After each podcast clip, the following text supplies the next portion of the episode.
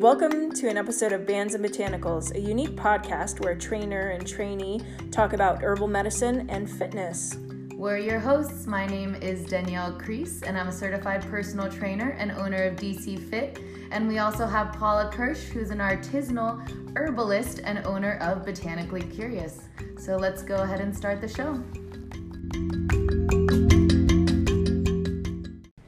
Hey, everybody. Hello. Welcome back to another episode of Bands and Botanicals. Coming at you from Southern Oregon. Yeah. So today we are going to be discussing getting into the new year because we're getting toward the end of it here.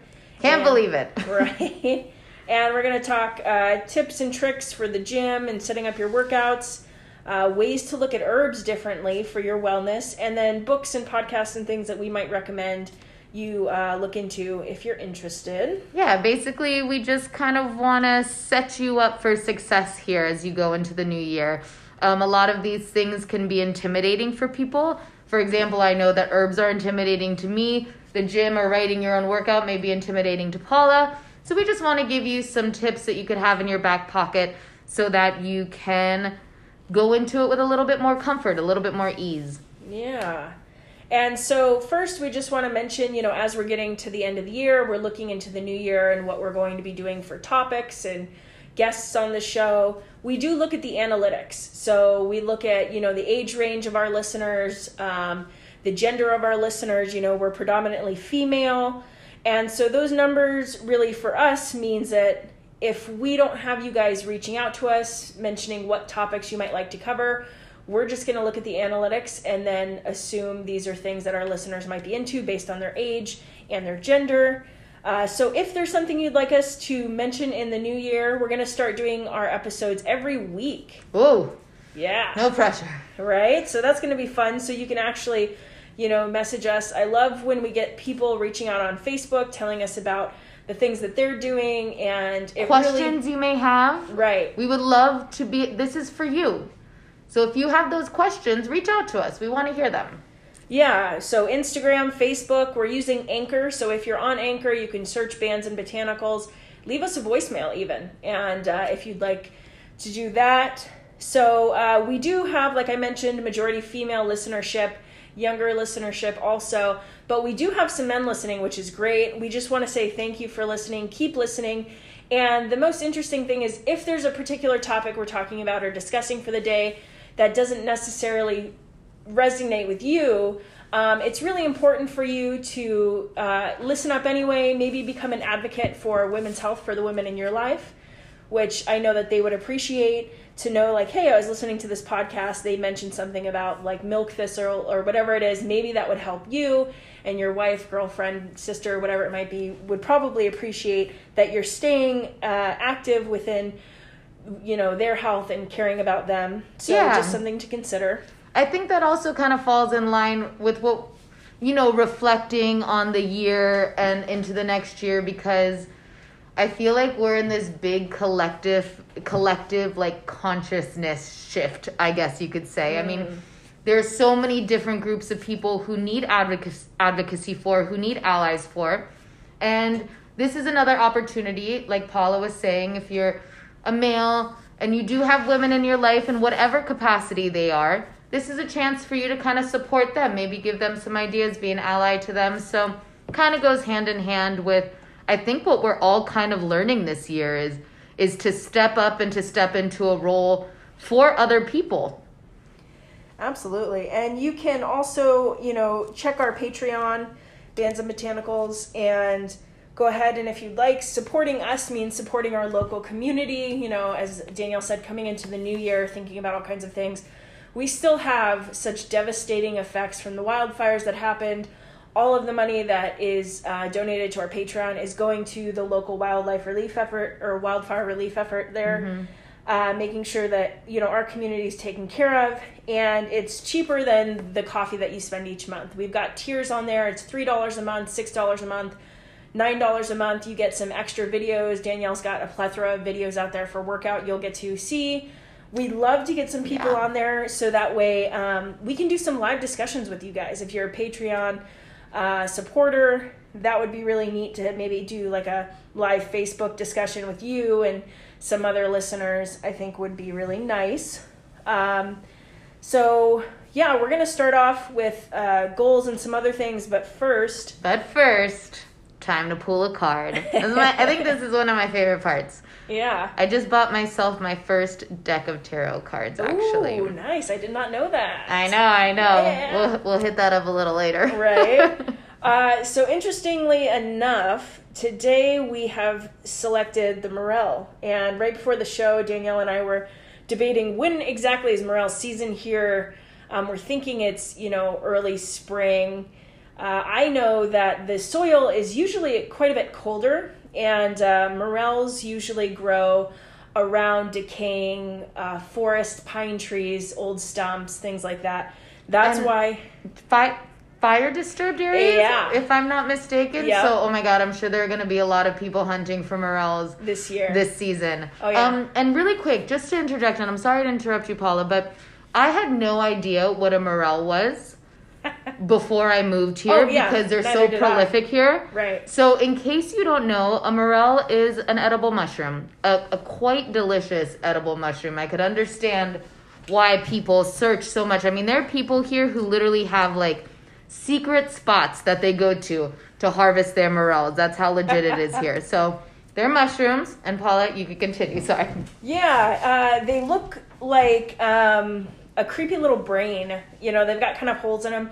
I know there's actually a phobia out there of small, tiny holes. I can't remember at the moment what it's called, but those mushrooms would probably be terrifying to those people. I think I can't eat mushrooms. They creep me out, but they have a lot of benefits. Morel mushrooms in particular have potassium, copper, zinc, which is really great. And the regenerative property we mentioned, like Danielle said, was because they grow quite often around areas that have been devastated by wildfires, where there's been a lot of decay, and from that cycle of rebirth, regrowth, which I think is actually really cool that we picked this because we're looking into the new year. Mm-hmm. What are some of the things we're going to be pushing out? What are we going to be bringing back in? What are some new things we're going to be doing?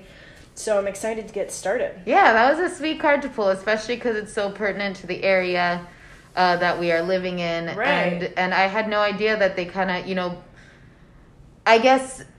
In my mind, I realized that they grew from disturbed areas and stuff like that, but kind of that idea of regrowth and looking at it from that perspective, I hadn't thought about it in that way yet. So it does. It's very pertinent to kind of what we're discussing today. And the other thing real quick that I remembered, they have a good source of vitamin D, which a lot of people right now are probably in need of. So yes, my first year here, I definitely got into that seasonal depression, and I didn't really realize what was going on. Yeah, Miami to the Pacific Northwest is a huge difference. Yeah. I mean, even though I actually haven't lived in Miami in a long time, but Jamaica was tropical, and Taiwan is actually really tropical, and I just, the majority of my life has been spent in the sun, let's just say that. Right. So, that vitamin D is really important. It hit me without me realizing it, and that was one of the main things that people were suggesting to me, that maybe even the vitamins I was taking, I was still lacking in what I needed. Mm-hmm. Yeah, all right. So. Goals, what do you got? We're looking into the new year, and everybody, the magical... January 1st, we're going to be doing some things differently, apparently. So what are you going to be doing this new year? Okay, so I think we've mentioned this, but I just wanted to preface in saying that both Paula and I are believers. I'm pretty sure I could speak for Paula on this, that this new year is not a magical time. Your time for regrowth, your time for reset can literally be on December 16th. Yeah. There's nothing telling you that in January 1st, everything in your life has to change. That being said, it is a good place to start, especially if you want to, especially if you're getting to the end of the year and you're feeling like there are some things you wanted to achieve. With COVID, I think a lot of people had some ideas about how this year was going to go. And then their goals either completely had to shift or be put on pause. Right. So, going into this new year, I would say, just like everything else, give yourself some grace. Mm-hmm. Take it with a grain of salt. Know that wherever you are is where you should be. And maybe you needed that pause so that you could go into it a little more well-prepared next year. Right. With whatever goals you do have. As prepared as we can be, considering, you know, we never know what's going to happen. That's true. We're still in the midst of things, so it's true. We never really know. But I don't know. I guess my goals kind of tend to be the same every year. And it's usually to have a lot of self-love and acceptance. I mean, I've been on this train or this journey for a very long time with this, and you know, my goals largely remain the same. It's more they just like evolve as I evolve. So now that, you know, maybe there was a goal I had in the past of like not having an eating disorder or something. I don't have an eating disorder anymore, but my goals are still shifting now to how can I better fuel my body, how can I better support my body through food, how can I better enjoy food. So even though the main concept is the same, it's kind of evolved as I've grown and as I've shifted as well. So nice. Yeah, a lot of self-love, a lot of acceptance, a lot of understanding of my worth, and trying to, I don't know, battle the shadow side, I guess, but also accept the shadow side. The balance. Right. This is where I just go back and forth all the time. Trying to be better, but accepting who I am and where I am. I've got some herbs for that later on the show. All right. Woo. All right.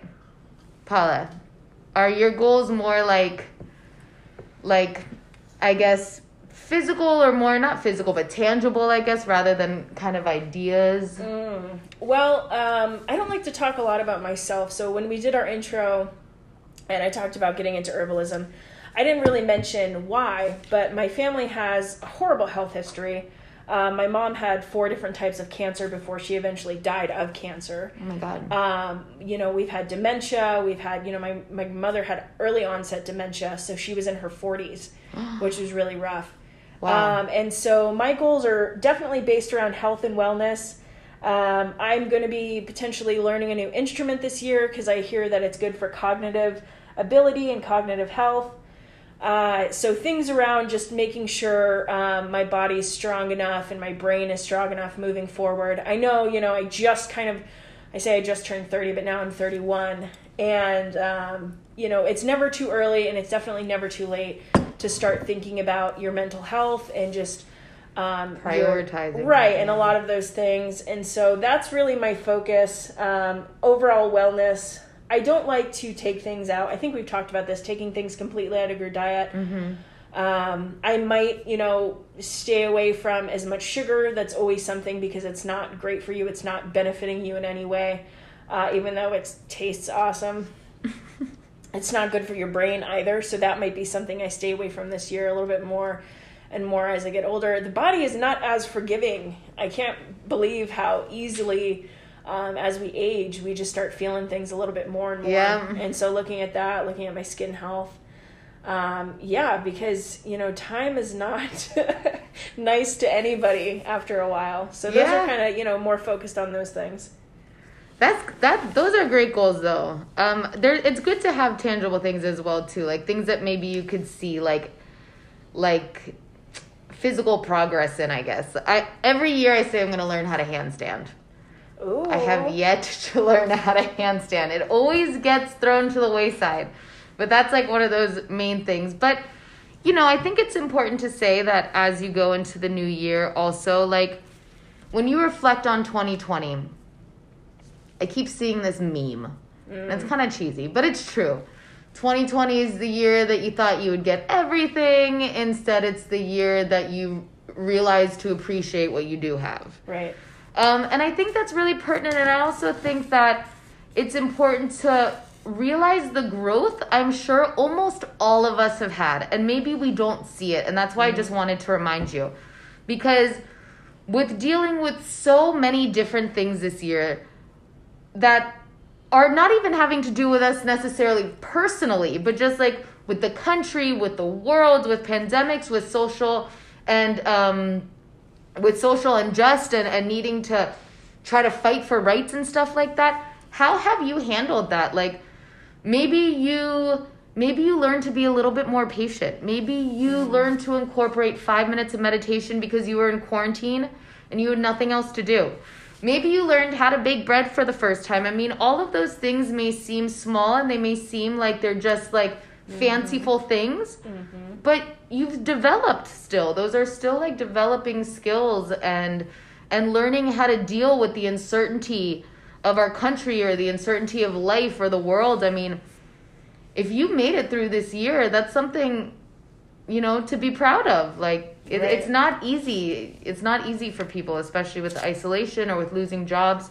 So if you're here, if you're listening, say thank you to yourself for a quick minute and realize that this year may have not been the growth you expected, but it was growth nonetheless. Yeah, yeah. There's some really staggering numbers out there in terms of suicide, depression, a lot of those things. You know, it's a humbling experience for a lot of people around the entire United States who now have to go to food banks or who don't have jobs and some of those things. And so, you know, definitely just give yourself a pat on the back. And even if, you know, we've got some younger listeners, and when I was in my early 20s, making the best damn cocktail you can to survive right now, you know, being like, I'm going to just become a mixologist for the next year. Well, there you go. There's your goal. Like, I'm just going to make some bomb-ass drinks. Hit me up with those recipes, because if you can make a really good dirty martini, I am interested. For sure. For sure. All right. Health and wellness. No, but I'm glad she brought that up, because if you do enjoy it, and not everyone can have drinks, not everyone wants to have drinks, and that's totally fine. But one of the things I wrote down is my commitment to balance, and sometimes that's part of it. Like, if you enjoy that cocktail, feeling like you need to completely get rid of it for the rest of your life is going to seem very daunting.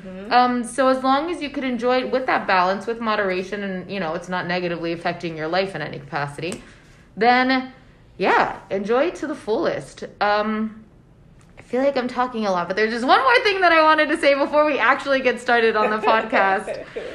And that was something that I now cannot remember. And that's how it goes sometimes when you're in the podcast world. We'll get back to it, I'm sure. Things come in, things go out, and you just keep talking. Right. So, moving on, shall we? Yeah. Well, I'm excited. You know, I get the opportunity to work out in a private gym setting, which is nice, with Danielle. And so she's done some really, really cool things in her gym without a lot of equipment, which is nice. And so I'm really interested to hear some of the setups you might have for the gym this year for people who maybe have a smaller workspace, because we're still in Oregon here waiting for the gyms to open back up. So people are like, okay, well, I can't do these workouts because I don't have the equipment that I used to have, these machines. You know, how do I do whatever it is that I used to do? I mean, and even if you wanted to get the equipment right now, it's so difficult to find even a set of dumbbells. I went to the store the other day to look for something, and they were wiped out of equipment. So this is, again, another chance for growth, because it's another opportunity to get creative. And I'm really excited to hear what Paula has to say, because as I've mentioned, I'm new to herbal medicine. I struggle with my herbal intuition, I guess you could say, and trusting myself and using these herbs in the right way and in the right amounts, the right capacity. So sometimes it almost becomes paralyzing to me. So I'm looking forward to hearing how Paula can help us maybe get a little bit more comfortable starting out, how we look at these herbs, how we think about the herbs differently, and just having like a starter understanding. This is kind of like your starter kit. Yeah, for the new year. You've heard us jab a little bit if you've been listening to the show, and we're just kind of telling you bits and pieces, but now it's like, all right, let's get to the basics. We're starting the new year. Get off on the right foot, you know, all of those things. Always good to come back to the basics. Yeah. Yes. So, the basics. Yeah.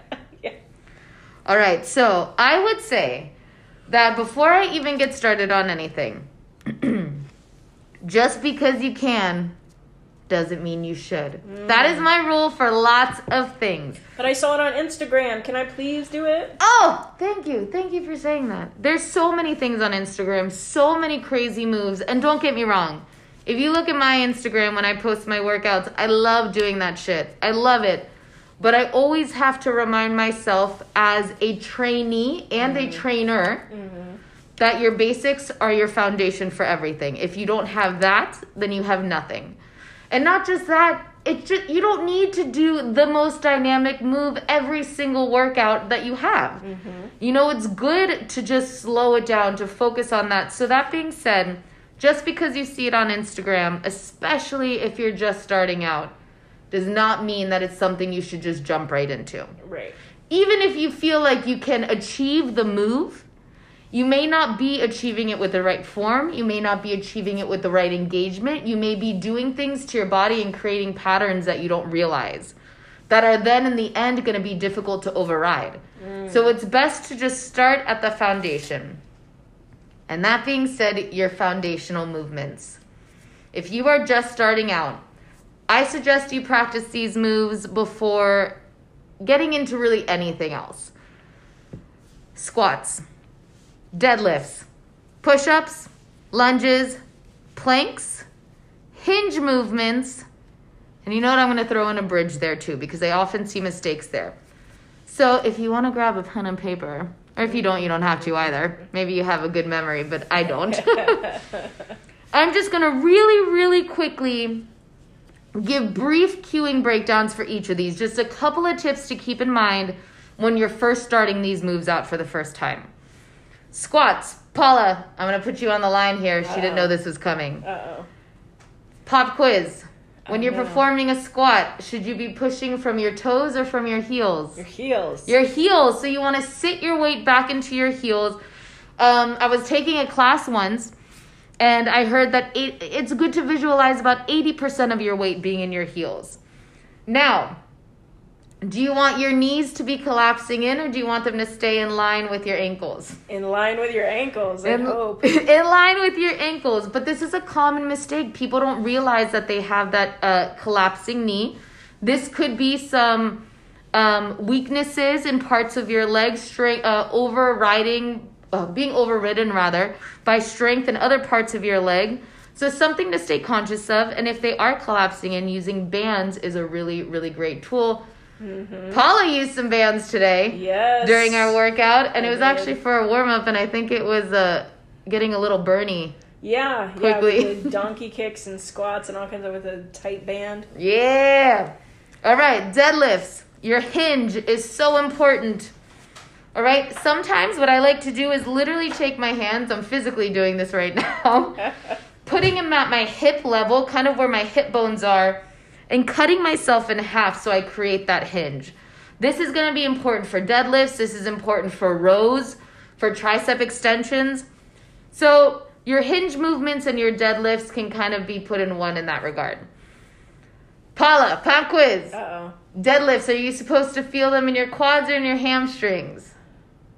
In your hamstrings. Yes. I had to think for a second which was which. The back of the leg. Yeah. See, I'm infiltrating her mind. That's definitely what I say. So you want that tension in your hamstrings. And when you drive up, you want to make sure that you're not hyperextending your lower back. You kind of have a tuck under with your hips where you squeeze your glutes. I'm going to try to go through these, you know, not too quick, but relatively quick. Right. Push-ups. I love a push-up. Everyone who trains with me, whether it's boot camp or personal or just knows me in life, knows that I love push-ups. Probably too much. But especially as women, when you get a push-up, I don't know, you just feel like a badass. You just do. Men and women alike. But anyways, my biggest tip is to not force a full push-up if you are not ready for a full push-up. If you have not mastered a push-up when your knees are on the ground, don't progress yet. And that's okay. That's where this growth, this journey comes into play. Your hips shouldn't sag.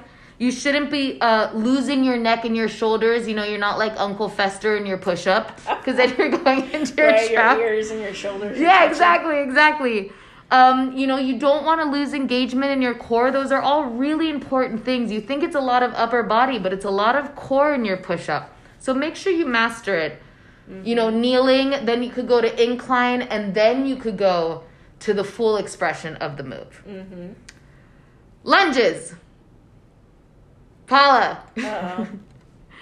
Do you want your knee to be driving hard over your toes, or do you want it relatively more in line with your ankle? Yeah, definitely in line. Yes. That alignment plays true to a lot of what we're doing in our work. You want to act also almost as if you have a puppet string coming from your head. So your chest is really tall. You're not collapsing or rounding your shoulders. And you want to think of just dropping straight down and then driving back up. Moving on. We got a plank. Do I like planks? Yeah. Yeah, I do. So many varieties. And what I love most about a plank is they don't actually target your quote-unquote six-pack abs. They don't target what you see, but that's a good thing because the core muscles that your plank is targeting are actually the ones that are attached to your spine. Mm-hmm. So that's why planks are such a foundational move. I would say even more than a crunch. Crunches are good for your superficial core muscles, mm-hmm. the ones that you see. That's where your six-pack abs happen, I guess. But a plank gets deep, deep, deep down, so it builds your strength and your foundation for everything else. This is where you get a lot of your stability from. So don't do a full plank, just like that push-up. Don't do a full plank if you can't. Paula, when we do planks, do I ask you to do really, really long planks? No. All at one time? Mm-mm. No. Do you remember why? Form? Yes.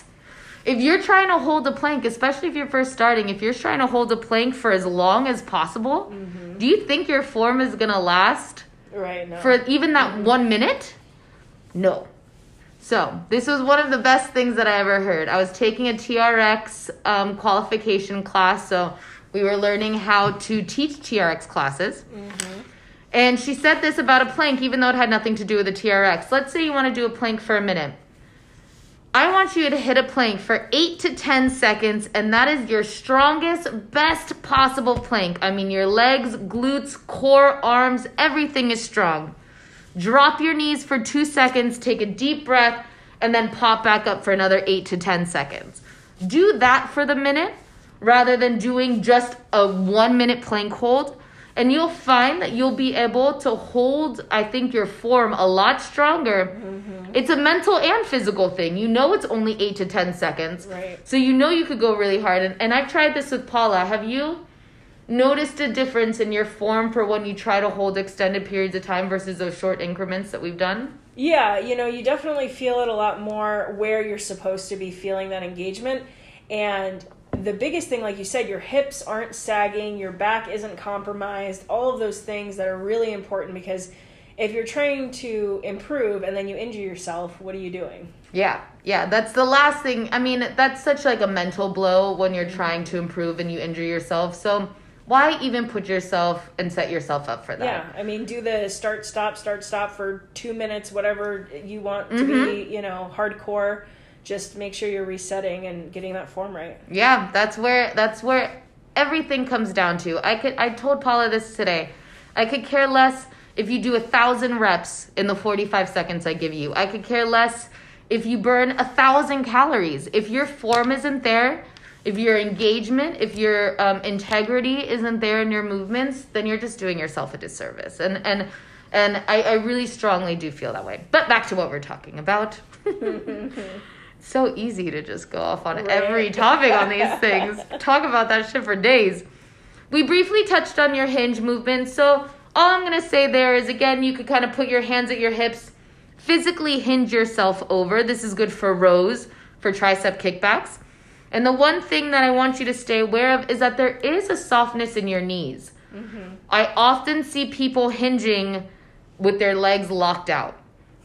You're going to add unnecessary tension to your joints, potentially leading you into injury or chronic pain. But also, you don't get as much engagement in your muscles. You almost need that slight bend in your knees to help with your hinge. Mm-hmm. And with that being said, I always tell Paula, I always tell all my clients this actually, you want to be aware of your neck. Mm. So with those movements, imagine you're in a hip hinge row. And you're trying to look at yourself in the mirror while you're performing the row. Your neck is cranked up and you're really putting a lot of tension in your cervical spine. You don't want to do that. That'll, again, you do that enough, it's going to create a pattern in your body. So always make sure with your hip hinge movements, even with your squats and other movements, that your neck and your spine stay in line. And the last one I'm going to touch on before I pass the mic over to Paula is your bridge. The reason I wanted to bring this one up is because I see a lot of mistakes in it. People often have their feet really far away from their glutes. You want to bring your feet so that your heels are close to your glutes. A good kind of gauge, and this may not be exact for everyone, but if you place your hands down at your sides, your fingertips can almost touch the back of your shoe. When your feet are a little bit closer that way, you could get max engagement, essentially. You could send your hips up higher. You're driving up through your heels, not your toes. And you could engage the hamstrings more as well, rather than when your feet are far away. And if you want to give that a try, you could feel that difference. You won't be able to go as high and you won't be able to engage as well. And then, the last thing would just be with a bridge is sometimes I feel like you could get some lower back pain. And this is probably because as you come down, you have an arch in your lower back. So when you're going up, you want to think navel to spine as you drive your hips up, so engaging the core. As you come down, you want to think your spine being flushed to the ground. So that may require a small tuck of your hips, which we've talked about a lot, to push your back into the floor. But yeah, just a couple of things to keep in mind. Don't progress unless you are confident in your moves. I promise you, you may want to just go, go, go, go, go. You may want to do the next best thing, next hardest thing, next weight level. Get there when you've earned getting there. Mm-hmm. That's what I'd have to say. You have to earn your progressions. Right. That's where you really succeed and that's where you last, especially when you're first starting out. So those are my foundational movements for you. Paula, how would you kind of start someone off with their kind of herbal wellness journey, with their plant journey? Yeah, it's the basics, where if you're in the gym and something doesn't feel right, you've got to look at your form, and like Danielle said. So if you're listening to our podcast and you got excited about a particular herb and you tried it and then you're like, what in the world? This is not working for me. Or you have a friend who swears by this particular supplement or something else because of the herbs or their tea or whatever it is. And you're just like, no, I'm not feeling it. That's really where you're going to be starting. So we call that herbal energetics. So, and I'll get into kind of what that means, but when you're starting out, whether you want to be an herbalist or you just want to incorporate herbs, you're looking at, first of all, what herbs are you naturally using in general? A lot of people are starting to learn more and more about herbs now because of all the teas that are coming out, and they know, oh, dandelion's really good for this because I drink it in tea. I know that. So inherently, there's a little bit of information there. Start with those. And I would recommend taking one herb a month and just delving into how does it work for particular parts of the body, how does it work for me in particular, which ways can I prepare it, all of those things. It really is. It's not a race. It's slow and steady, Other different herbs that you might be cooking with, experimenting with those, researching further, just to even make yourself feel a little bit better. We've talked about on the Thanksgiving episode, what am I cooking with that already actually has all of these benefits? Feel good about that. Yeah. Sometimes, it's sometimes just like we have such a disconnect to our food and our herbs. We're not realizing that we're using herbal medicine even when we're just throwing the basil into our sauce. So, right. Just like Paula said, just like, what are you already using? Yeah, absolutely. And so the herbs I'm going to be talking about today are just really common. And actually, I believe all of them occur all over the planet. So no matter where you're listening, I think right now we have 7 or 8 different countries, listeners within those too. So these aren't herbs just for the Pacific Northwest. You should be able to find them where you're at. And obviously with worldwide trade and everything you can. But growing naturally.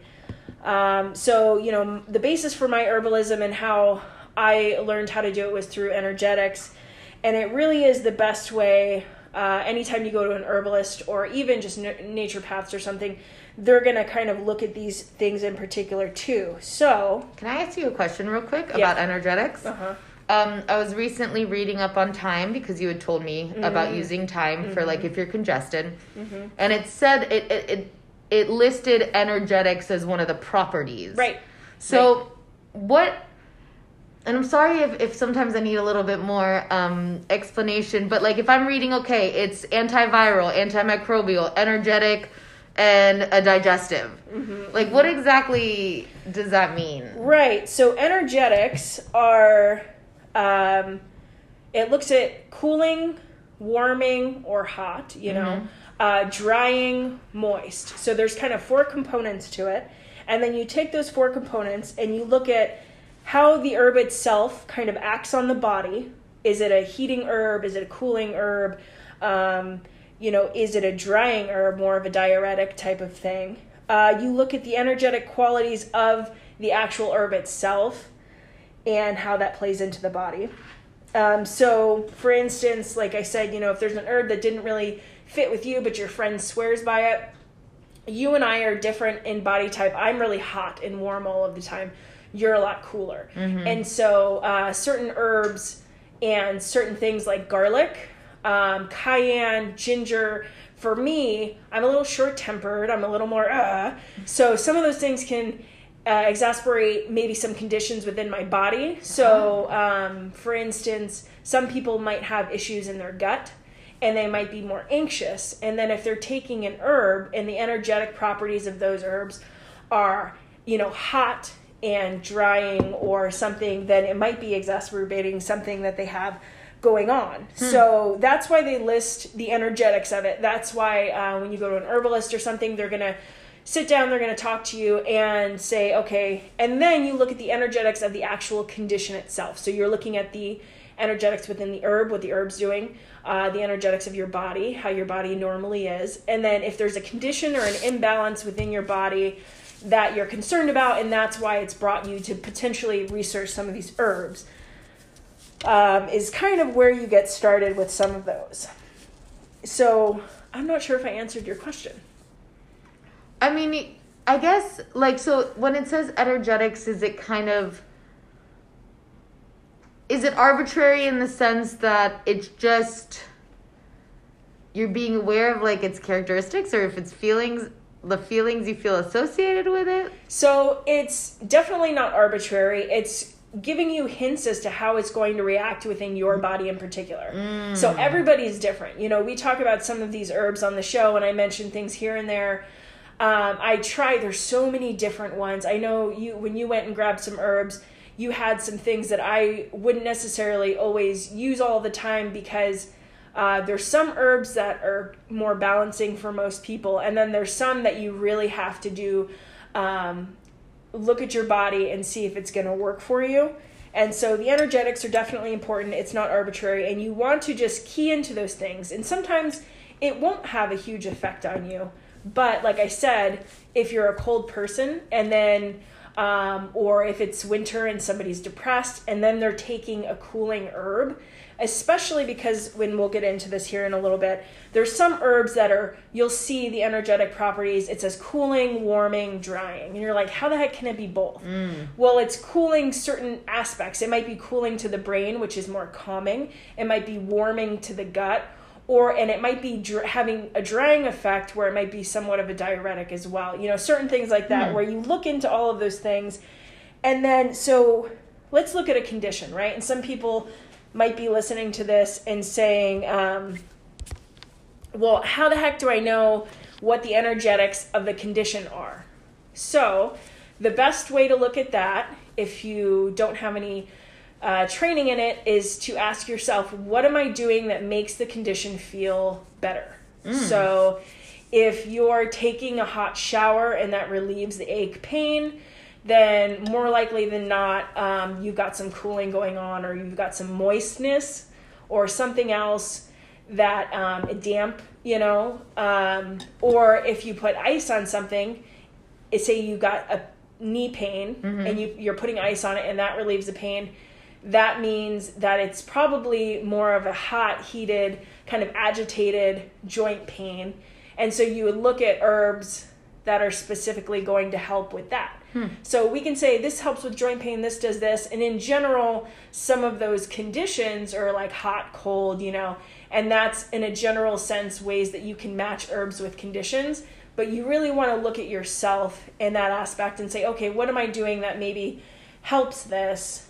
And then look for herbs in that same energetic property, if that kind of makes sense. Yeah, it does. Oh, God, so much. Yeah. So, I mean, like I said, you just look at the hot, the cooling, moist, dry as the four portions of it. And then you look at, you know, what's going on in your body, what the energetics of the herb are. Now, for us, I'll make it easy for you guys. I have a list of a few, not every single herb known to man, but a few herbs and their energetic properties. And I'm going to be posting that on the Patreon. For those that would like to support, they can see some of those. And, you know, anytime we go through a consult or anything else, I always look through those. It's really nice because I don't know how often anybody goes to the doctor and you actually spend time with the doctor sitting down saying what's working for you, what's not. But that's more of the herbalist piece of it, is where you're really getting in tune with your body. And I think it's just good to do that. In general, there's a lot of self-care that goes into those types of things. So it seems like with herbalism, you're trying to find more the source rather than just mask a symptom. Right. And, you know, I love plantain. That's one of the herbs we're going to be talking about today. But it's a cooling, drying herb, so it's not necessarily going to be good for everyone. But for, you know, things that I like, it's great. And so it's always just looking, taking what somebody says, and then researching for your specifics. So, I don't know if I should dive into herbs right now because you had a few things that I was kind of interested in hearing about. We're interested in each other's interests. I know. So basically, I guess since we talked about the foundational movements, we've got the dog over here, guys. We've got our masks on, and we've got the dog growling, gurgling or whatever. He's just talking. He wants Paula to pet his butt right now. Yeah, butt scratches. Very needy puppy. So what do you do once you have mastered your foundational movements, essentially? For most people, they quickly want to start adding weight. Or adding resistance or load, whatever you want to call it. Now, this falls back again to that same first idea of just because you can doesn't mean you should. Sure, you could probably bust out a couple of squats at, 60 pounds. Sure, you may be able to, move your arms and use a bit of momentum and then hit a bicep curl with a higher weight. But should you do that? Are you already there? And these are a couple things I want you to think about. A couple questions I want you to ask yourself.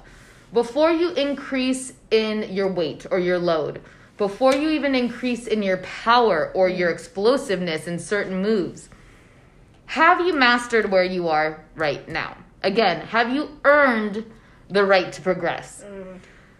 Before you add more weight, can you slow the movement down? Can you do it with an eccentric focus? So that's when you are kind of lengthening the muscles without contracting. Okay, so for example, if you're in a squat, your eccentric portion of that squat is going to be as you're resisting resisting gravity, essentially. So when you're dropping down, you may want to drop down fast because it's a lot easier to drop down fast than to slowly come down with that weight. But if you can slow down and maintain your form, you may be ready to move on to a heavier weight, especially if you've been doing something maybe for about 4 weeks. That's kind of like a good number, kind of that 4-week mark. Re-inventory or re-look at yourself. See if your feeling is challenged. See if your form's still there. Gosh, that reminds me of those drop squats you made me do. And you always come back to those drop squats. I told my husband about this, and he's just like, oh, whatever. I was like, you don't even know. These are muscles I didn't realize I had. I cannot walk. It's really interesting to do the same exercise, but in, that different way. Yes, we're definitely going to hit on that. I'm going to I'm going to become the Bubba Gump of squats for a second, but we're not quite there yet. So, can you slow it down and still maintain your form? Are you using momentum? So, as a coach at Orange Theory, I saw this a lot. You know, this was actually across the board, men and women alike. Especially when you're in an environment where you think you need to go fast and hard. I'm sorry, we're getting talked to by the dog. Every time I look away, he starts whining at me. He's like, stop. Look back. No, so especially if you're kind of in a competition setting or a group fitness setting, you may feel like you need to go as fast as possible. If you're using momentum to bring that weight up, you're doing yourself a disservice. You haven't earned the right to a heavier weight. Can you slow it down? Come here. Sorry. We're trying to silently signal to the dog to go into his home. Can you perform that weight without using momentum? Yes, there are some moves in which momentum is a part of it. For example, a kettlebell swing. But if you're just doing a bicep curl, are you really engaging that muscle if you're using momentum in order to lift the weight up? I don't think so. So make sure the biggest thing, all I could say over and over and over, is that you've earned it.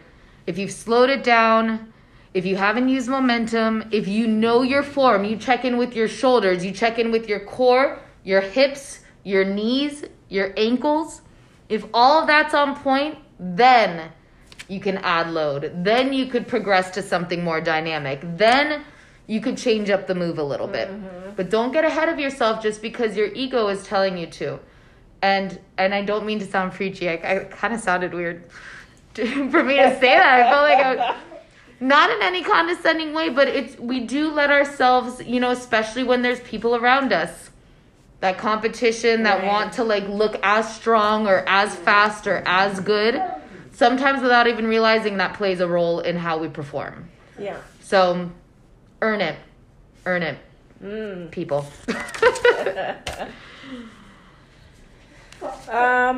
So let's see, we've got Tulsi. I want to know about some herbs. Yeah. I was just, as you were talking, I was just thinking about going into the gym in those class settings and just feeling it. You can feel it in the air when it's like the 6 a.m. or 5 a.m. class. Ooh, and it's like all the go-getters. And it's like you can cut it with a knife. It's like, whew, competition and like, yeah, all of that's just thick. I know, but I could guarantee you that I bet you half of those people were not performing it exactly the way they should. And I don't mean that in a bad way. You just, you lose your intention and your mindfulness when you're just trying to beat the person next to you. Right. And that person may not even be competing with you. It's all in your head. Yeah. Everyone's doing their own thing. Well, okay. In terms of competition, everybody's looking at herbs in this way of like nervines and adaptogens. How can I put the most stress on my body and have it really be more resistant to that? And how can I recover quicker from the things that I'm doing with workouts and everything else? So some of the herbs that we're talking about today are adaptogens, nervines. We've got Tulsi. Now, I mentioned holy basil before. I didn't really dive into it, but Tulsi, also known as holy basil, is a nervine. So like I mentioned before, that means it's more of a calming effect, you know, in terms of supporting neurological health and emotion. It's also a warming herb in the sense of congestion and cold. And so it's cooling your mental state, but it's kind of warming up your body. And so some interesting things to think about there. I think I might maybe mention energetics more often now that we've kind of discussed this so that people just kind of know offhand. Mostly used for anxiety and stress, also fatigue, so adrenal fatigue, things like that. Mm-hmm. When you're, you know, going hard at the gym, working hard, you know, you've got all these other things going on. This is a great one.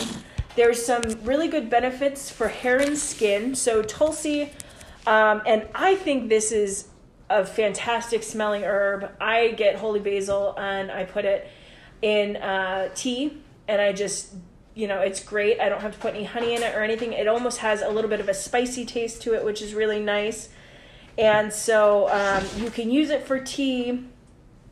I wouldn't recommend doing it every day or like 4 or 5 cups a day, you know. It's not like more is going to benefit you more, but it's nice to have in rotation. And I'm looking into doing actually a tea that I'll probably put online to sell with some of that. So that way it's easier for people if they'd like to try it out. You can use it as an exfoliant, which is really nice. So if you've got the herb, you can almost make it into a paste, put it on your skin. It's really nice for your skin. It can have exfoliating properties. If you want to boil it and almost do like a rinse for your hair, it's a natural way to combat kind of like dandruff and things like that, doing a hair wash. And also helps with joint pain because it's an adaptogen. So it helps the body. And for those who don't know, adaptogens just allow the body to resist stress or work with stress a little bit better. So, you know, we've got stressors that we put on ourselves. There's stressors that we can't really control. And so that's why adaptogens are really big right now, because especially in the workout, you know, or fitness industry, when you're putting more and more and you're competing and you're doing these things, you want something that's going to recover you with not as many side effects. So it's a good one to have. For me, we were talking about skin and hair. I struggle with hyperpigmentation, which is having darker patches of skin. I would have kind of like that Homer Simpson ring around the mouth looking thing. If you've ever seen The Simpsons, and Homer Simpson has like this weird dark circle. I had that when I was younger, made me super popular. Hyperpigmentation was a really big thing for me. You can take that, like I said, make the paste, put a mask on, exfoliate, and it also has some detoxing benefits. So when we think about skin health, we also have to look at, you know, not only what we're putting into our body, but what we're putting on our face and then what's around us. So environmental pollutants, it'll draw out a lot of those, and so that's really nice. So I know my skin is just trashed after traveling too much. I used to travel quite often for work. Getting on those airplanes, doing some of that stuff, it would be dry it out, it'd be Tulsi's really great. You just and I say Tulsi and holy basil, I'm using it interchangeably because it's the same thing. And just kind of put on a mask, do a scrub, something like that. It's really great, and it's all natural, which is hard for women to find things that are going to actually work for them that don't have a bunch of chemicals. Because your skin is like this big giant organ, and so anything you put on your skin is being absorbed into your body, put into your bloodstream. You want to make sure that it doesn't have a bunch of stuff in it. The other thing is it can actually help with hair thinning or hair loss, which is nice. I struggle with that. And I struggle with that too. I think a lot of women do, and it's so unspoken about, and it's such a hard struggle for so many of us. And well, and then the other thing, you know, that goes hand in hand with that is we might have a show here in the new year on PCOS. And so those are some of those symptoms where there's growth and hair growth in places you don't want it. And then you're balding where you want your hair. It's super frustrating. Tulsi's really nice. It kind of helps with a lot of those things. So it's a roundabout. It's not really harsh for those who might worry about things for their stomach. Try out a little bit of it in a tea. See if it works for you. In terms of growing, we talked about how they can really grow anywhere. Right now it's winter. You can grow this. It looks really nice, and you can grow it indoors in a pot. When you go to do the seedlings, I get like a egg carton, and I'll put I have a lizard heating pad. If you guys know, it's like, you know, but they have seedling heating pads. I'm sure there are probably more. But I use those, and I put it under the seedlings, and I put a little heat lamp on top of them. And you just want to make sure the soil's warm enough.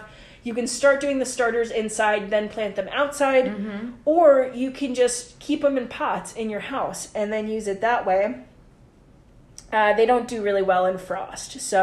But you're going to want to put them. It's got 4 to 6 hours of sunlight is what it's going to need. And if you do put them outside, the bees love them. I'm a big fan of the bees. You know, anything you can put outside. Pollinator garden? Yeah. Also? So anything that you can put outside that helps you, helps the bees, let's do it. Outside, it's going to grow like 4 to 5 feet tall. Inside, in a pot, it's only going to grow maybe a foot tall, 2 feet at most. So really neat. I really like that one. Whether you're working out, you're doing fitness, or you're just looking to improve yourself in the new year, put Tulsi into your, you know, routine. I love it. Nice. Yeah. So I loved hearing all of that about Tulsi, because I was actually mentioning to Paula earlier how I see there's like a specific line of teas that I always see a combination of another herb and Tulsi, but I never really knew what it was. I actually wasn't sure if it was just like the brand or something. So thank you for clearing that up now that I know. Holy basil, same. Right. So I wanted to come in now and give a couple tips about writing your own workouts. So I think if this pandemic, quarantine, whatever has taught us anything, it's that sometimes you need to make sure you can rely on yourself. Mm-hmm. There are too many times that I've seen it on the internet all over the place. People who are so consistent in their classes or with their trainer, but then if the gym closes, they have no idea what to do. Mm-hmm. And they completely lose all of that. So I just wanted to give you a couple tips for writing your own workouts. It's not as hard as it seems. And actually, it's easier than ever with Instagram and with, sure, all the YouTube videos, because trainers are putting content out there for you. I'm one of those people. Mm. My moves may not always be basic, but there are other trainers that put beginners and things like that. So you have really endless amounts of inspiration and just someone showing you what to do at your fingertips. So that being said, use the tools that you have to your advantage. I mean, it's one of the best things about social media and about technology is that you have information and access to it like you never had before. Mm-hmm. So if you're not going to, just look at someone else's workout, you want to start creating your own. Here are a couple tips and tricks. When you're first starting, take your foundational movements that you have gotten down and evolve those foundational movements. Okay? Take a squat, for example. This is where I become the Bubba Gum Shrimp or the Bubba Gum Squat speaker. You could have your regular squats. Okay? I'm going to give you 10 varieties of a squat right now, relatively all progressing. I'm not sure if they progress perfectly when I wrote it out, but relatively all progressing from one to the next. You have your regular squats. You have a squat for time. So basically give yourself 45 seconds to a minute. See if you could squat for endurance rather than weighted with strength. Mm. You could have squat pulses. So when you pulse, they're micro movements. You have time under tension, which again is where you build a lot of your strength because you're never losing the activation when you're pulsing. Right. You then have iso squats. So if you ever see the word iso, I-S-O, it means you're basically not moving, but you're holding a contraction. So that's when you go into squat position and you hold that squat. That's an iso squat. Again, that's testing your endurance as well as your strength. You then have eccentric squats. So when you're writing your workouts, you could change the tempo and the way that you tackle each move. So that eccentric squat we were talking about, going really slow on that return, or going really slow as you drop and then driving up as you, contract your glutes and go into your engagement. So you could kind of play with the different parts of the move that you slow down and you pick up. You have drop squats, Paula's favorite, as you've heard. So I want you to think about a drop squat almost like a reverse jump. If in a jump squat, you're exploding up. In a drop squat, you're absorbing as if you're dropping down. So you're absorbing the impact of dropping down without actually having that jump. And I could probably put up a video if any of you guys are interested in what a drop squat is. If that's not exactly clear, send me a message. I'd be happy to send you a video. You have narrow squats. So feet are really close together. You're keeping your knees together. Paula and I worked on these today. Mm-hmm. You're not just targeting your quads, but your inner thighs as well as you're trying to maintain that engagement. Sumo squats. Think about a sumo wrestler. Feet go out wide, toes turn out, and you are hitting, again, a bit of your inner thigh there, but from a different capacity. Squat jumps. So this is where you start to get explosive. You're bringing plyometrics into it. You're adding an element of intensity so that you could progress further. Biggest thing with squat jumps, just make sure you always land softly in your knees. And then you have tuck jumps, which are one of my favorite and most challenging variations kind of this squat whole thing that we're talking about, the squat progression. In a squat jump, you jump up, but you don't bring your knees up. In a tuck jump, you jump and you bring your knees to your chest while you're in the air, and then you fall back down. So I just took you through 10 different versions of just a squat. So when you're writing your workouts, when you're starting to progress, take your foundational movements and see how those could evolve rather than trying to think of some random thing that you've never even really seen. Again, you could change the way that you track your workouts, so you can do rep counts. You could do timed intervals. We do that often in our personal training sessions because it kind of keeps us on track. So 30 seconds on, 15 seconds off, 40 seconds on, 20 seconds off. You could work with it depending on what your rest to work ratio is for that day.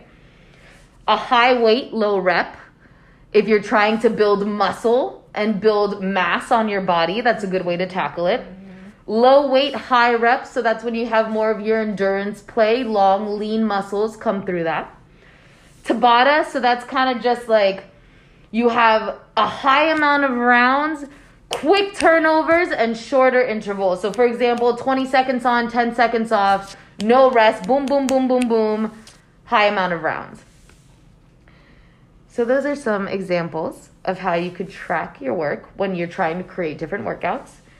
You could change your workout medium. Not everyone has to use dumbbells. I really, kettlebells, the weight distribution is different. You could do a kettlebell curl and a dumbbell curl for your biceps, and they're going to feel different. Bringing in medicine balls, bringing in those bands so you're stabilizing. You could squat with bands or you could squat with weights. And even though it's a similar move, you hit your stabilizing muscles a little different. Your core may be engaged more with bands associated with it versus you focusing on building muscle mass if you're just adding weight. When you are ready for dynamic movements. Dynamic movements to me are essentially all of your foundational movements thrown together in different patterns. So for example, a burpee. A burpee is a very dynamic movement. Your whole body is working and coordinating together. But if you break a burpee down, you drop into a squat, you hit a plank, you hit a squat, and you either jump or you stand. So when you really break that down, all of those moves you have already mastered. So your dynamic movements are just creating a flow essentially between some of these foundational movements. And your most important thing, or here, one more and then I'm going to say your most important thing. Back in the day when you were planning workouts, a lot of the personal trainers were bodybuilders. They were the original personal trainers. They were focusing on building muscle mass, hypertrophy, kind of that bodybuilding mindset. In that regard, having your split days, like, okay, today I'm just going to train triceps and chest. I'm just going to train biceps and bi. Every week, day in and day out, I'm going to isolate these muscles. Yes, it's good to incorporate that because if this is a journey, you're going to be on it for a long time and you want to always keep your body guessing. But don't feel like that has to be the way your week always lays out. These days, you have a lot of total body days. You have a lot of trainers who teach total body moves, who teach mobility days, who slow things down so that you could do body work in a different capacity. So don't think it always just has to be that standard split a lot of us have grown accustomed to. Especially if you're at a job where you're sitting all day long and then the only exercise you get is lifting heavy weights. You're going to be tight and stiff, and you're, get into some yoga, lengthen those muscles, those tendons, everything, a couple times a week. It's going to actually help you perform better. Yeah. I mean, I always go back to this. It's the Libra in me, but it's all about the balance. You have to have days where you're explosive. You have to have days where you move slow. You should have days where you work on mobility. You should have days where you go really heavy if you've gotten to that point, So exactly what Paula is talking about. Think about how your day looks on a regular basis and how you could help your body. And the final thing, the most important thing about when you're creating your workouts, and it always comes back to this, is meet your body where you are today. Not creating a workout of where you want to be, 10 weeks from now with the moves that you think you could do, Meet yourself where you are today so that in 10 weeks, you could create that more dynamic workout. Mm. You know, only move as fast as can be controlled and progress mindfully. I mean, it always comes back to these same themes that not only work in the gym, but also in the rest of your life. So those are just some tips for writing your own workouts. Nice. Yeah, thanks. Yeah, as soon as you started talking about squats, I was thinking bands and squats. That's fun. But, you know, as we get older, and for those that aren't really thinking of this, you know, when I was in college, I actually worked in nursing homes because it was flexible hours. And it made me think a lot of like, wow, when I'm 80 years old, I want to be able to get off of the toilet. Or, and all of those things like the planks and the stabilizing muscles when you're using bands that are going to be so crucial in the mm-hmm. long run that aren't those superficial things. But you know what? Those superficial aspects aren't going to last forever. When you're 80, you're going to want the stabilizing muscles. Mm-hmm. Yes, absolutely. Absolutely. Well, in that realm of protection, because that's what stabilizing muscles do. Yes. We're going to jump into yarrow. Oh, so I love yarrow. It's such a beautiful plant. Yeah. Yarrow is great. There's some really neat podcasts out there. One that I've listened to for quite a while that Danielle started listening to, which is Herbal Witchery. And mm-hmm. she's great. She has a fantastic episode on yarrow that goes more into the history of it. She's got some poems and some other really cool stuff. So if you're interested in yarrow and that historical aspect, some neat things to check out with her podcast. Mm-hmm. So going into the herbal energetics of yarrow, it's cooling, drying. Another one where when we talk about cooling, it's talking about the mind more than anything, kind of that calming. Drying, it's going to have a slight drying effect in like a diuretic type of form. I really like yarrow. When we first got our property, it's the first time ever we were able to build from the ground up. And so the first thing I did was plant yarrow around the entire perimeter of our property. Not only is it deer resistant, so because it's a bitter herb, deer normally don't eat it. Yes. Nobody told the deer around my house for some reason, because apparently somebody's snacking on the yarrow. I think the deer in Southern Oregon just eat anything. Aren't very picky. Right. But it's also thought of for thousands of years as a symbol of protection in the way of barriers. So if you might have a little bit of an issue, saying no to things or creating those barriers or needing a little bit of that protection, I literally put it around the entire perimeter of my property for that reason. Oh, just something. It's been used for thousands and thousands of years. There were some studies done, or not studies, but some research and some findings that happened in, they found yarrow almost 60,000 years ago from a cave. They didn't find it 60,000 years ago, sorry. They exhumed, remains and found yarrow on the burial sites. So even back then, they knew the importance of this and the protection and in linked to the body and the mind and spiritually, and would use it at burial sites, which is really interesting and kind of neat. Yeah, I mean, if that doesn't make you, like, if something has been used for 60,000 years, it's been used for 60,000 years for a reason. Right. Yeah, which is absolutely incredible. Yeah. They enjoy full sun. You usually see them in fields in the summer. So what they really look like is it's kind of a long stalked flower, and at the top it's got this kind of tuft, or maybe not tuft's a good word, but it's got a bunch of little mini flowers all along the top of it. It's flat, so it's got these white little flowers on the top, big kind of topping to it, and they just look great. They use them in bouquets.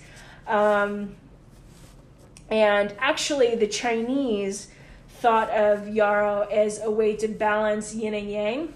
So that's another, probably why here, they're used sometimes in bouquets and other things like that. There's some other really interesting things that in, herbal witchery that they'll talk about with love and longevity of relationships with yarrow, which is really neat. But I like it because the bees like it. You know, I'm going to plant anything that is probably deer resistant, bees like it, and then I can use in my teas and my tinctures and all of those things.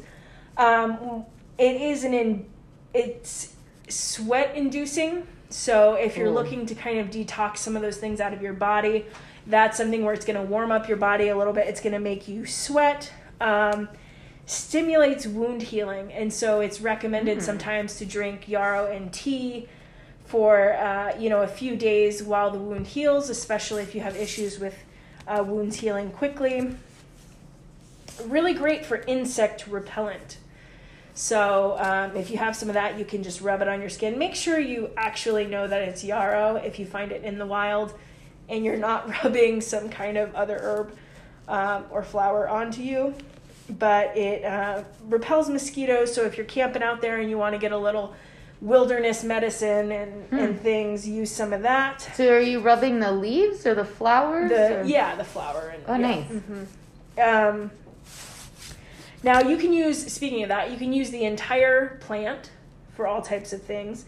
So I have a plant in my backyard. Mm-hmm. I planted it more for deer resistance before I knew that it was associated with so much plant magic and plant medicine. Right. So me going into it, I feel like you're just about to maybe talk about some things. How would I harvest it? And you were talking about that you could use the whole plant and, drying it. Like, what do I do? So, I was going to go right into that. So medicinally, you can use the tops of the plant, which is more of the floral flower portion of it because it's got a bunch of mini little flowers. And you can use those to make like oils, tinctures, teas, those types of things. The leaves are going to have the tannins, so they're not as palatable, but they have a lot of benefits. And then when you go into kind of the fall, it's been used, the roots have been used for like toothache. So if you're chewing or if you have it on, like I said, it's more of that wilderness medicine. If you're out there and you really want to test some of those things, that's something you can look into because the roots help with like the local pain of like a toothache or something that might happen. Because it's got all of those great properties we talk about all the time. Anti-inflammatory, it can be used as an antiseptic, talked about induces sweating, and then it also helps circulate the blood. So like I mentioned before, the energetics of like warming the body up. This is the same reason why sometimes herbs don't work well for some people, because if they're a really hot, warm person, maybe it's not their favorite herb to use. Yeah. These ones in particular, right? These ones in particular aren't very harsh. That's why I mention them. There's some that you really wouldn't go into and mention for just everyday kind of use or something to kind of test out and look into. So not that I'm necessarily having yarrow daily, but it would be okay to have. You mentioned, and I'm sorry, I guess I'm just reiterating. This is an herb that's okay for a more regular basis? Yeah, so not in the way of like milk thistle, where milk thistle is pretty safe using it daily for long periods of time. I would recommend, because it is medicinal, if you're using it for a week, use it for a week because there's a specific thing that you're trying to, like wound healing or whatever it might be, and you're trying to aid in that. Don't just do it because you heard the podcast, you heard it was good for you, you're going to roll the dice and see what happens if you drink it for a year. Right. You know what I mean? Like, have something in mind as to why you're doing it. And also, if you really start looking into some of these herbs and you're using some of them, write things down in the journal, a journal or something where, okay, today I took some yarrow, I'm feeling warmer, I'm sweating, whatever it might be. Or, this particular thing maybe upset somebody's stomach or, because everybody is just a little differently. I would definitely recommend, reaching out to someone like myself or someone who knows more about those things if you're looking to start incorporating things daily, but you're not exactly sure why you should or which ones you should. I'm always available. Facegram, Instagram, Facebook, reach out to me. I love hearing from everybody and the questions and things that people have.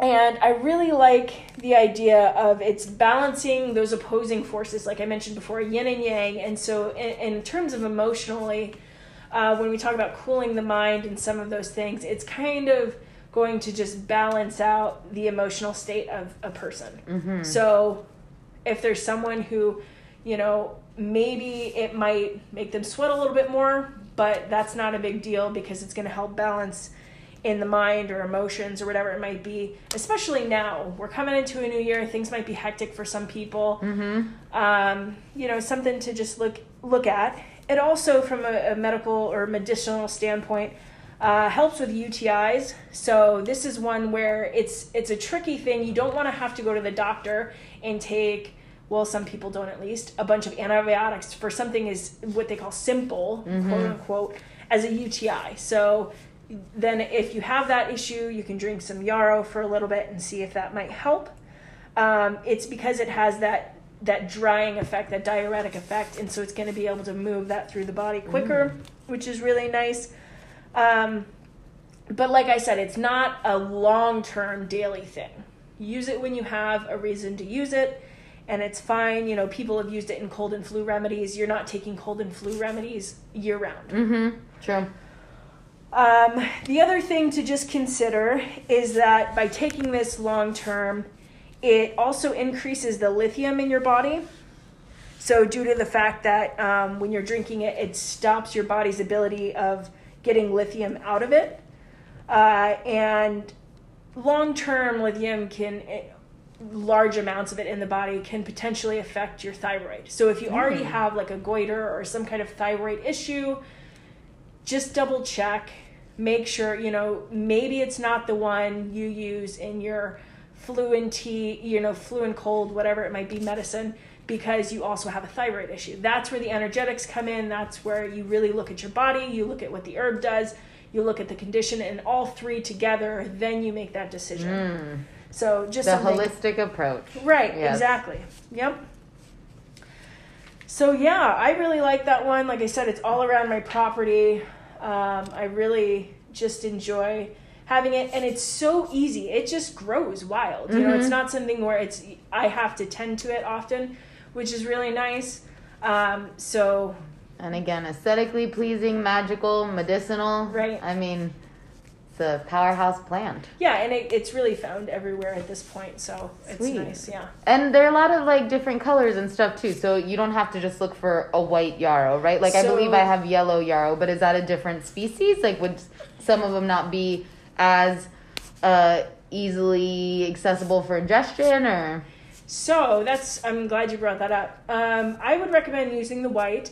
Traditionally, what I've found is the ones that are yellow or pink are used for like horticultural, kind of more display than they are for medicinal uses. Got it. Okay. They've been bred in a certain way to make them pink or yellow instead of just the natural white. All right. Well, we're planning our garden right now, so that is good to know. That's something I'm going to keep in mind because we're going to be throwing some of these herbs in. So yeah. Sweet. Okay. Mm-hmm. Good to know. Okay. Yeah. So the last little maybe tidbit I have for everyone going into this year in which gyms keep closing off and on. We talked about how you may have to do stuff at home, especially now that we're in the winter in a lot of places, going outside to a park or to take, you know, a big hike or something may not be quite as accessible. So you may be having to get creative inside your home. Now, in our first episode, I hit on a couple of things. For example, you could use a dowel or a broomstick or something with laundry detergent on the end as a barbell. But I have a couple of other things. So, Paula has been able to utilize this a lot in my gym. Because of the space I have available to me, I don't want to bring a lot of big equipment in. I'm not even a big fan of machines. But I like cable machines, but I don't want to bring that into the space that I have because I want to keep it open. So instead of cable machines, your long resistance bands are almost on par with the cable machine. I mean, there are some bands that have a lot of resistance to them. Mm-hmm. You could anchor it around a door. You could anchor it around a tree. I mean, anywhere that you could find just a steady and reliable place to anchor your band. Basically, you could do all of those cable moves that you did in the gym with these long bands, which I think are really great. And you know, you could get creative. Let's say that band, maybe you're used to heavy loads. If you have a couple of light dumbbells at home that aren't quite reaching the load that you're looking for, then you could add You could hold the long bands kind of with your dumbbells. I mean, it takes a little coordination. And you could have that extra load while you're having the standard traditional dumbbell weight. And they go up to, what, 25 pounds, I think, in resistance, right? Yeah, I think they may even be able to go higher than that. I mean, some of them feel really tough to me. I mentioned it in the first episode, but anchoring a towel or a scarf or something as a suspension trainer around a door, just make sure you make that knot and you lock the door. So if you're anchoring something to the other side of the door, make sure you lock it so that it doesn't open up on you, you don't fall back, there's no need to risk injury. Right. You could also use a hammock. I've been camping so many times and used a hammock as a suspension trainer. I was just in North Carolina for Thanksgiving and I used a swing as a suspension trainer. So if you have swings in your background, you have a playground for your kids, see what you could use with that. I mean, that is the original, it's a jungle gym, right? If you're living in Southern Oregon or places where you have, you know, a lot of logs around you, if you look in my gym right now, I've used logs that are pretty flat. So in that regard, they, you know, they're stable surface for step-ups, for incline push-ups. Even as kind of like a box jump, I've used them for that as well. So you could go around to the natural world and see what you have available to you. That a rock is weight. You know, a log is weight. I mean, you don't need fancy equipment. You just don't. And, oh, sorry to interrupt, it's okay. But in that thought, if you are looking to invest in a piece of workout equipment for the new year, I would highly recommend just getting the TRX. It's like a little over $100, and you can bring it indoors, outdoors, all of these things that Danielle's talking about. You know, go on a hike, and at the top of the hike, hook it up to a tree, and you can do a full body workout with that thing. And it's so versatile. So if you're going to spend your money, spend it wisely. Yes. Yes. There are lots of things, you know, you see them on Instagram, and some of them are unnecessary. I don't know why they invented them, but a lot of things are these alternatives to being in a gym, are these alternatives to big, heavy equipment. When I was living in the van, I couldn't carry that much equipment. That TRX, I'd hook it up to the van. I'd hook it up everywhere that we traveled to. It fits in a suitcase. I mean, thank you for bringing that up because it is a very, very good tool to have. Use your furniture. Use a chair as a bench. I mean, punch the shit out of some pillows. Socks or towels can work in place of gliders if you have like a nice smooth surface. A heavy backpack. You put stuff in a backpack. I mean, remember when you were a kid and you'd be hunched over from your heavy backpack? Turn it into weight that you could use. You could do a kettlebell swing with a backpack. You could use it as a weighted vest if you put it on. Right. Like, there's so many things that you could do. A sandbag almost of sorts. I mentioned creating resistance with bands and with, like, a barbell or with a dowel to add a little bit more. And I just wanted to say, you know, if you have a long hallway, use it for lateral shuffles. Use it for walking lunges. If you don't have equipment and you don't have a gym, then your body is your gym. Your body is your equipment. Your home is your sanctuary. You don't need that much space. You don't need anything fancy. Creating a gym environment isn't about fancy equipment. If there's a hill around you, you have an incline treadmill. If you have a playground near you, you have suspension training or you have barbells that you could practice pull-ups with.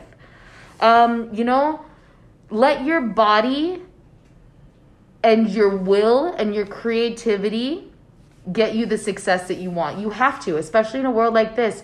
We never thought that there would be a pandemic that would shut everything down. Right. I mean, probably the last thing on our minds.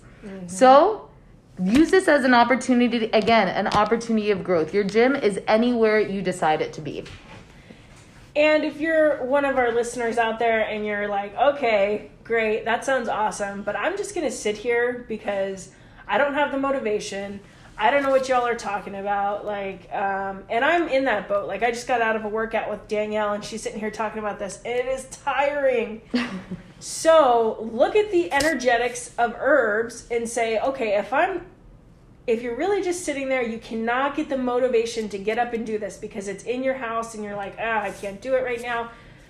Start off your day with something that is hot, that is warming, that's going to get you up. It's going to get you fired up.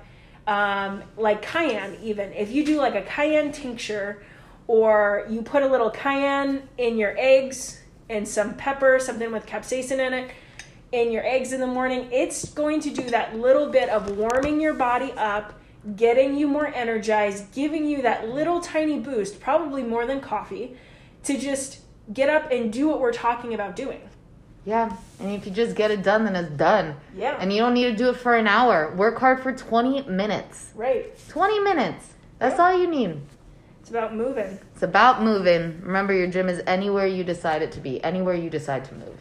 So if you're like me and you take some of this advice that Danielle has and you hurt yourself with your backpack, or you forget to put the lid on the soap container, and then you get up and you slip and you fall, and it's like the Three Stooges at your house, and you need something for anti-inflammatory once again, plantain is a fantastic herb. Bringing it all full circle. Let's hear about that plantain. And not to be confused with the banana-like fruit. That's my favorite way to ingest plantain. Ooh, I love plantain. It's a Cuban in me. I love it. But this is an herb, and actually in the Pacific Northwest and all over the world, this is another common one that you're most likely going to see. It's got these leaves on the bottom, very flat to the ground almost, and as the base, and then it has this floral kind of spike that comes up with all the little flowers on the spike. And there's the broadleaf and the narrowleaf. It's actually really easy to recognize. You'll see it all over the Pacific Northwest when you're hiking and other things, and so I really like it because it's another one that just easily grows. So you don't even have to worry about it. It's a lawn herb. You can find it growing. Half the time people rip it out of their lawn. But it's so great. It has a mild cooling effect in terms of the energetics of it. It's moist. But it also is a little drying in terms of like drying out some of the toxins from the body. So just some things to think about when we're talking about energetics. And it's a really great one to protect your liver. It's also, there have been some studies done that show that drinking this in a tea can prevent tumors. So something to look at. And for those that might have issues with their stomach, it's an anti-ulcerative. Like, so if you have ulcers or if you have irritation, you have high acid, things like that. I forgot to mention this before, but yarrow sometimes can cause more acidity in the body and in the stomach. So just something, maybe, balancing it out and putting a little plantain in something. Yeah, complementing. Right. So it's a diuretic. It can help with low blood pressure or coughs. So this time of year with cold and flu sometimes. And when you're talking about putting it into tea, which is the most often how I usually ingest a lot of these herbs, it's just easier for me to put it into a tea. And, not making any special kind of thing with it. It helps to regulate your BMs, your bowel movements, which is nice, I guess, for some that need that help. But in that regard, it also helps with like IBS and stuff. So it's not going to be super harsh. Another one that helps with UTIs. So if you've got these little things where you're like, I'm definitely with COVID, not going to the doctor right now for something as small as a UTI. Yeah. Try some plantain tea. It's been known to help. Anything where you think there's like a hot, inflamed issue, this is where plantain's going to come in because it's a little more cooling. So it helps with skin inflammation, insect bites, things like that. And like I mentioned, there's kind of two different types. You'll see the ones with the big, giant, broader leaves, and then ones with skinny little leaves that are narrow leafed at the base with still that floral spike in the middle. Great source of vitamin C, great source of vitamin A, calcium. Now, one of the interesting things when we talk about like wilderness medicine, and if you want to be kind of a little bit of a badass, if you get... Always. Right? If you get bug bites or maybe a snake bite or some of those things, you can take this, and it works really well with your own spit. So you get some of the plantain leaf, and you chew it up. It really, if you're out in the wilderness here, you should really find it anywhere. You'll see it. and you chew it up really good until so the leaf is mixing with your spit really well, and then you put it on that bite or wound or whatever that is, and it's actually going to help draw out the poisons and the pus and things inside of that. So if you've got some kind of, you know, skin irritant that's happening and you see that it's getting worse, you know, try some of that and see how that works. Oh, I think that's really great. I love wilderness medicine for that because it's like using what you have where you are, and it turns something in, that could potentially be more of an emergency if it's ignored, right, into something especially that in easily, that environment, right, easily goes away. Yeah. Oh, so, cool. Yeah. I really like it. It's a good one for me. I use it often. Another one that I find growing on my property. And also balancing of energies, which is nice. You know, this kind of theme that comes into the new year and into what we're doing. We don't want to be trying to improve our wellness and then throwing ourselves out of whack. Mm-hmm. Yeah, absolutely. Did you have a couple of books you wanted to suggest possibly that could help people out with some of this stuff? Because right. I'm always looking for a little book recommendation. Yeah, definitely. So, you know, there's some really great, I don't have the book here. There's a wilderness medicine guide. I'll have to put it online for everybody that I really enjoy. Another one that I like is great for beginners when you talk about herbal medicine. This was put out by the people who created the herbalist lesson that I went through or teachings that I went through. And so they created this nice book, Herbal Medicine for Beginners. And then it talks about just a few, it's like 35 different medical herbs, which is a nice one. And it talks about ways to really. Oh, you turn to plantain. First thing you turn to. But yeah, I'm flipping through. It's got all kinds of different ways to not only use the herb, but then to incorporate it with maybe a few others, which is really nice. Lots of nice pictures. And it's in a concise, short format where you're not learning, you know, you're not looking at a bunch and a bunch. Now, on the flip side of that, if you want the 550 herbs... That's the one I first bought. It's a little overwhelming. Right. This is the Encyclopedia of Herbal Medicine, which I enjoy. Has some good pictures, really great information about the history of herbalism. A lot of ways to use herbs in different fashions. Something to look at if you're getting started and you want to see if it's something for you, because some of those courses when you go to become an herbalist can be pretty spendy. And so researching something further, saying, okay, I like this, I would like to do this, let's get that done. And then one more that I have is, and you don't necessarily have to get this book in particular, but The Foodscape Revolution, Brie Arthur is the author on this one. And I like this because just like when we talked about plantain, yarrow, and those others, you can easily incorporate these things for herbs into a very nice looking garden. And so she has a really good book where she lays out what she did in her house and on her property to grow tons of vegetables and all kinds of flowers that she could then use. And I think it's just great to look at things in the foodscape kind of mindset where, you know, we're in winter right now, but we're going to quickly come into spring. And it's a nice one to just plan out what you'll be doing. Yeah. So, yeah, I like those. Those are great. Well, you know, I think we're coming to a close here. We had a lot of suggestions for you, a lot of ways to set yourself up, at least in regards to these two ideas or these two concepts, fitness, herbalism, your wellness.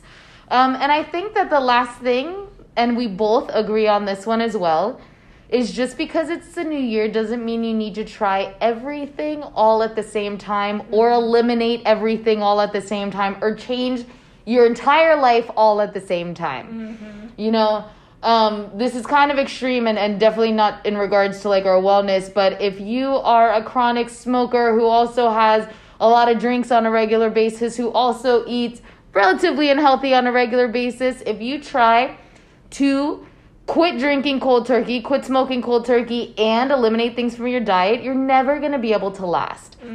Take these things, you know, maybe you could group certain things together. Maybe you realize you smoke during when you're drinking socially.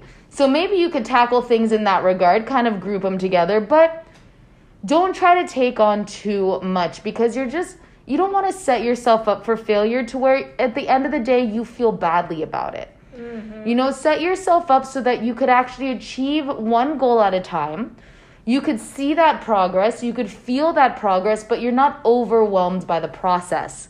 And I think that is going to keep you successful in the long run, instead of like burning out by the end of January because it's just you tried to change too much of your life. Right. It's just like when you look at herbalism, you're picking one herb a month, you're going through, you're learning how to create different remedies, tinctures, whatever it might be, how it works in your body, how it may work with others. And, you know, it's slow and steady really wins the race. Mm-hmm. You cannot push through something and, just take it one day at a time. Honor where you are and earn where you're going to be, essentially. Nice. And that will, I know, I just thought of that. Didn't even have it written down. But yeah, my friends, I hope that kind of helps set you off onto a good start. And just remember, you could listen to this at any point of the year and have a fresh start. It does not have to be January 1st that everything magically changes. But feel gratitude for where you were, where you're going to be. Feel your abundance and whatever you have going on in your life. And just keep on. Yeah, cheers to the new year. Cheers to the new year. Right now we're just cheersing with tea. Right. We haven't gotten that delicious cocktail recipe from you guys yet. But have a most beautiful day. Peace and love to you all, and we will see you for our next episode. Bye, guys.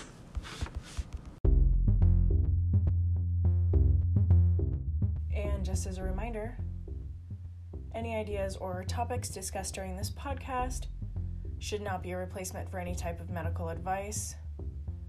Although Danielle is a certified trainer, and I have a knowledge of herbal medicine, any decision to incorporate an exercise or herbal remedy is always your own.